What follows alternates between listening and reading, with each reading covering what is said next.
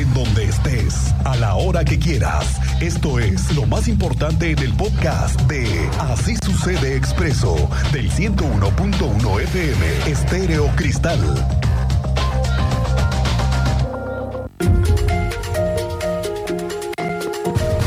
Al inicio de la administración que tenemos en puerta en ese momento, esta administración del gobernador Kuri, se anunció que serían lanzados a tareas de vigilancia drones que tendrían observación de manera aérea en algunas zonas en donde se detectan operaciones irregulares.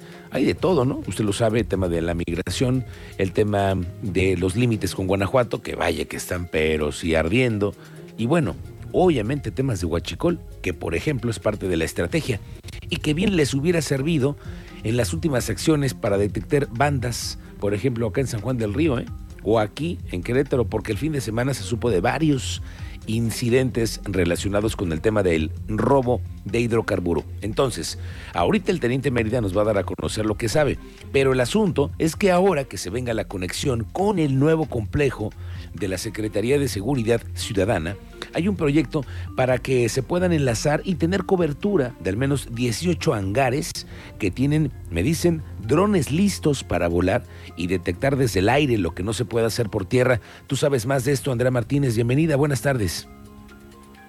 ¿Qué tal, Miguel Ángel? Muy buenas tardes y también a toda la audiencia. Pues así es, el nuevo complejo de seguridad de la Secretaría de Seguridad Ciudadana estará enlazado a los 18 hangares de drones que se utilizan pues para diferentes tareas de seguridad. Así lo voy a conocer el día de hoy el titular de esta dependencia estatal, Giovanni Elías Tayas Hernández, que detalló que estos hangares se encuentran ubicados en zonas estratégicas violentas para poder ser operados. Escuchamos, esta información se va a conocer el día de hoy el secretario de Seguridad Ciudadana. Los 18 hangares de drones están ubicados en zonas estratégicas a largo ancho del estado y van a poder ser operados y monitoreados desde el nuevo complejo.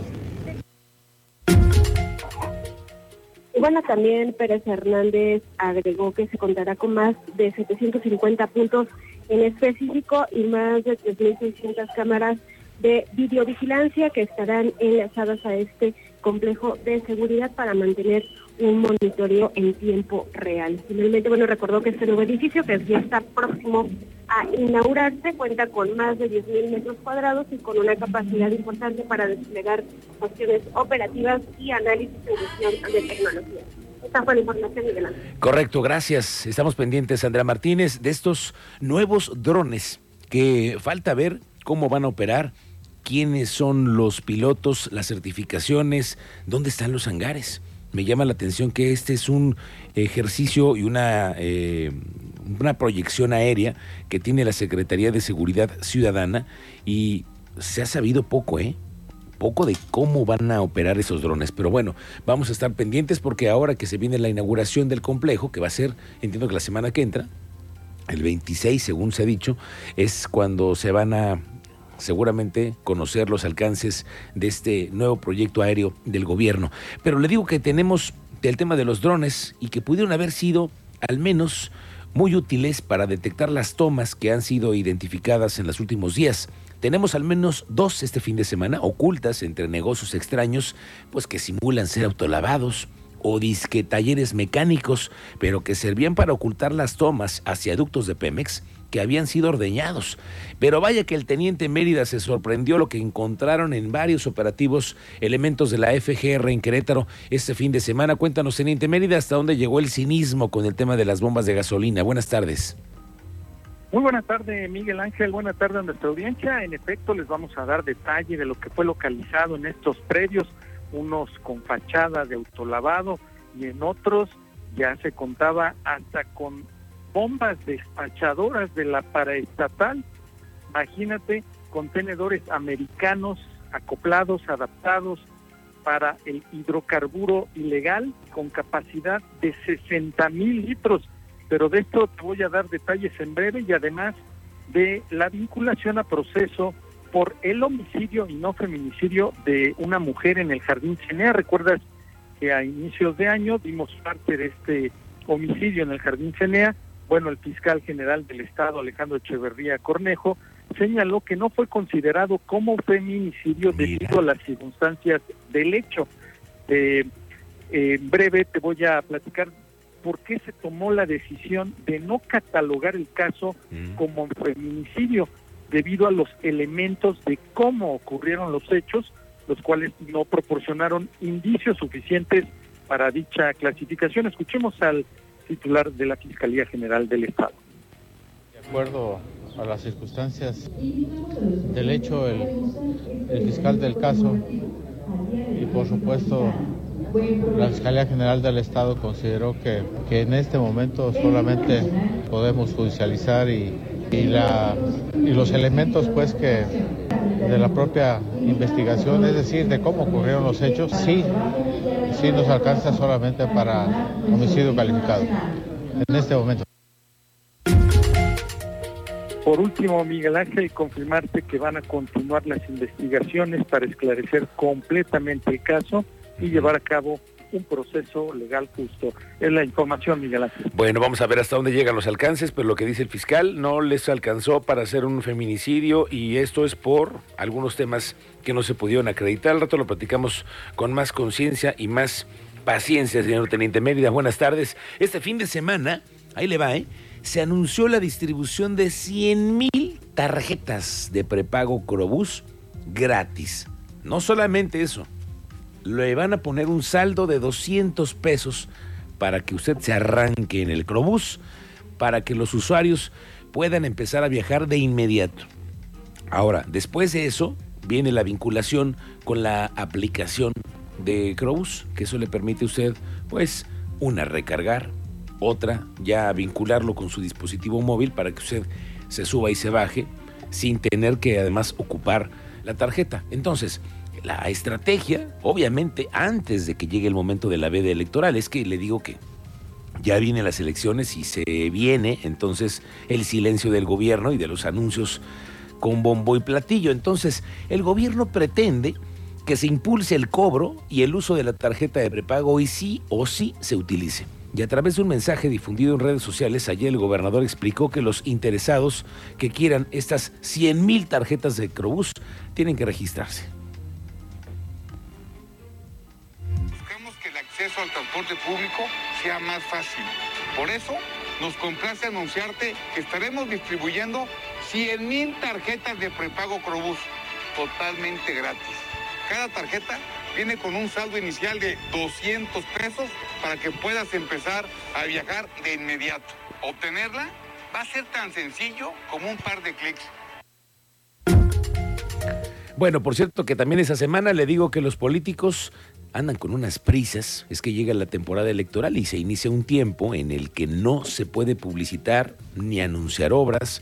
Entonces el gobierno tiene pensado abarcar más temas de anuncios, y el tema del transporte público es otro, como el de la sierra, en el que buscan que esta semana el gobernador Kuri presente el programa que brindará servicio de transporte público en 4 municipios de la sierra. Ahí vienen las etapas muy bien. Yo me reservaría, si me lo permiten, la información para que el gobernador dé preciso las etapas, pues las coberturas. Los 4 municipios serranos. Sí, claro. Ya tienen los camiones, tienen los camionetas. Sí, llevamos mucho tiempo trabajando en esto, ¿no? Es un tema de ahorita, llevamos casi 7-8 meses trabajando con los concesionarios, con la gente de las comunidades, dónde pueden ser las paradas, conciliación de tarifas. Entonces, creo que viene un anuncio. Y por cierto que también esta semana van a dar a conocer este anuncio y vamos a estar muy pendientes de ello. Vamos al tema del aniversario del Ejército Mexicano, porque hoy hubo un evento en la 17ª Zona Militar donde pues las autoridades reconocen el trabajo de las Fuerzas Armadas y sobre todo del valor que tiene la ayuda, ¿no? Siempre del Ejército Mexicano en cualquiera de las situaciones que de pronto se tienen, cuando hay incendios, cuando hay inundaciones, cuando hay accidentes, siempre el Ejército Mexicano está al pendiente. El comandante de la 17ª Zona Militar, Vinicio Pérez Alcaraz, reiteró el apoyo de las Fuerzas Armadas para los queretanos. En el caso particular del estado de Querétaro, a través de la 17ª Zona Militar, el Ejército Mexicano ha coadyuvado en las diversas misiones y tareas para bien de la entidad, especialmente en tareas de seguridad pública, manteniendo un estrecho acercamiento con autoridades de los tres órdenes de gobierno, así como con los integrantes de la iniciativa privada, logrando que Querétaro sea sinónimo de ejemplo para los demás estados del país, todo esto en beneficio de los queretanos. El presidente municipal de Cadereyta, Miguel Martínez Peñalosa, dio a conocer lo que ya hemos hablado y lo hemos confirmado varias veces, la sequía que está padeciendo Querétaro. Fíjese que en Cadereyta hay 15 presas y bordos que están totalmente secos. Obviamente la zona del semidesierto siempre tiene mayor complejidad. Dice el alcalde de Cadereyta que, por cierto, este fin de semana se anunció que se va a intentar reelegir otros 3 años. El presidente municipal ya se inscribió, lo mismo que en San Juan del Río, ya el alcalde también lo hizo, pero Miguel Martínez, el presidente municipal, dice que esta sequía ha afectado a los productores, sobre todo con sus animales, en el tema de la compra de pastura y el agua, que es cara para poderlos alimentar. Evidentemente la situación se complica en el municipio de Cadereyta y tendrán que resolverlo las autoridades municipales. Casi al 0% de vacías prácticamente. Debemos tener unas 15 presas y bordos, y todas están vacías, y vamos a aprovechar en este tiempo para desasolvarlas. Oiga, ¿cómo vio el tema de la marcha nacional este fin de semana? Aquí se calcula que fueron 4,000 los queretanos que se integraron a la marcha por la democracia de este año. Una movilización ciudadana, sí, convocada de manera simultánea en 120 ciudades del país, incluso en el extranjero, donde se demandó que haya voto libre en las próximas elecciones. Entonces, aquí en Querétaro, Luis Octavio Pérez Vázquez, integrante de Ciudadanía en Democracia Participativa, dijo que en Querétaro la marcha por la defensa de la democracia salió de la Alameda Hidalgo, donde los participantes, muchísimos hombres, mujeres, niños, con prendas de color rosa y blanco, cargando pancartas, y así fue como se dio el evento ayer en total calma. Bueno, principalmente esta marcha está llamando a la ciudadanía a defender la democracia y las instituciones. Lo que queremos y estamos buscando es precisamente un ejercicio donde los ciudadanos puedan participar y defender esas instituciones que nos hacen falta, y principalmente que son autónomas. El municipio de Querétaro, a través del Instituto Municipal de la Juventud, entregó títulos de becas del voluntariado internacional Proton Vive México. Son 232 jóvenes queretanos que viajarán al extranjero para desarrollar sus competencias, habilidades, pero sobre todo algo más importante, que es fortalecer su perfil educativo. En representación del alcalde Luis Nava, el secretario de Desarrollo Humano y Social, Arturo Torres, llamó a los beneficiarios para que sean jóvenes de clase mundial, y que no solamente sean por sus estudios y experiencias, sino también por la visión y compromiso que tienen en esas cartas de postulación.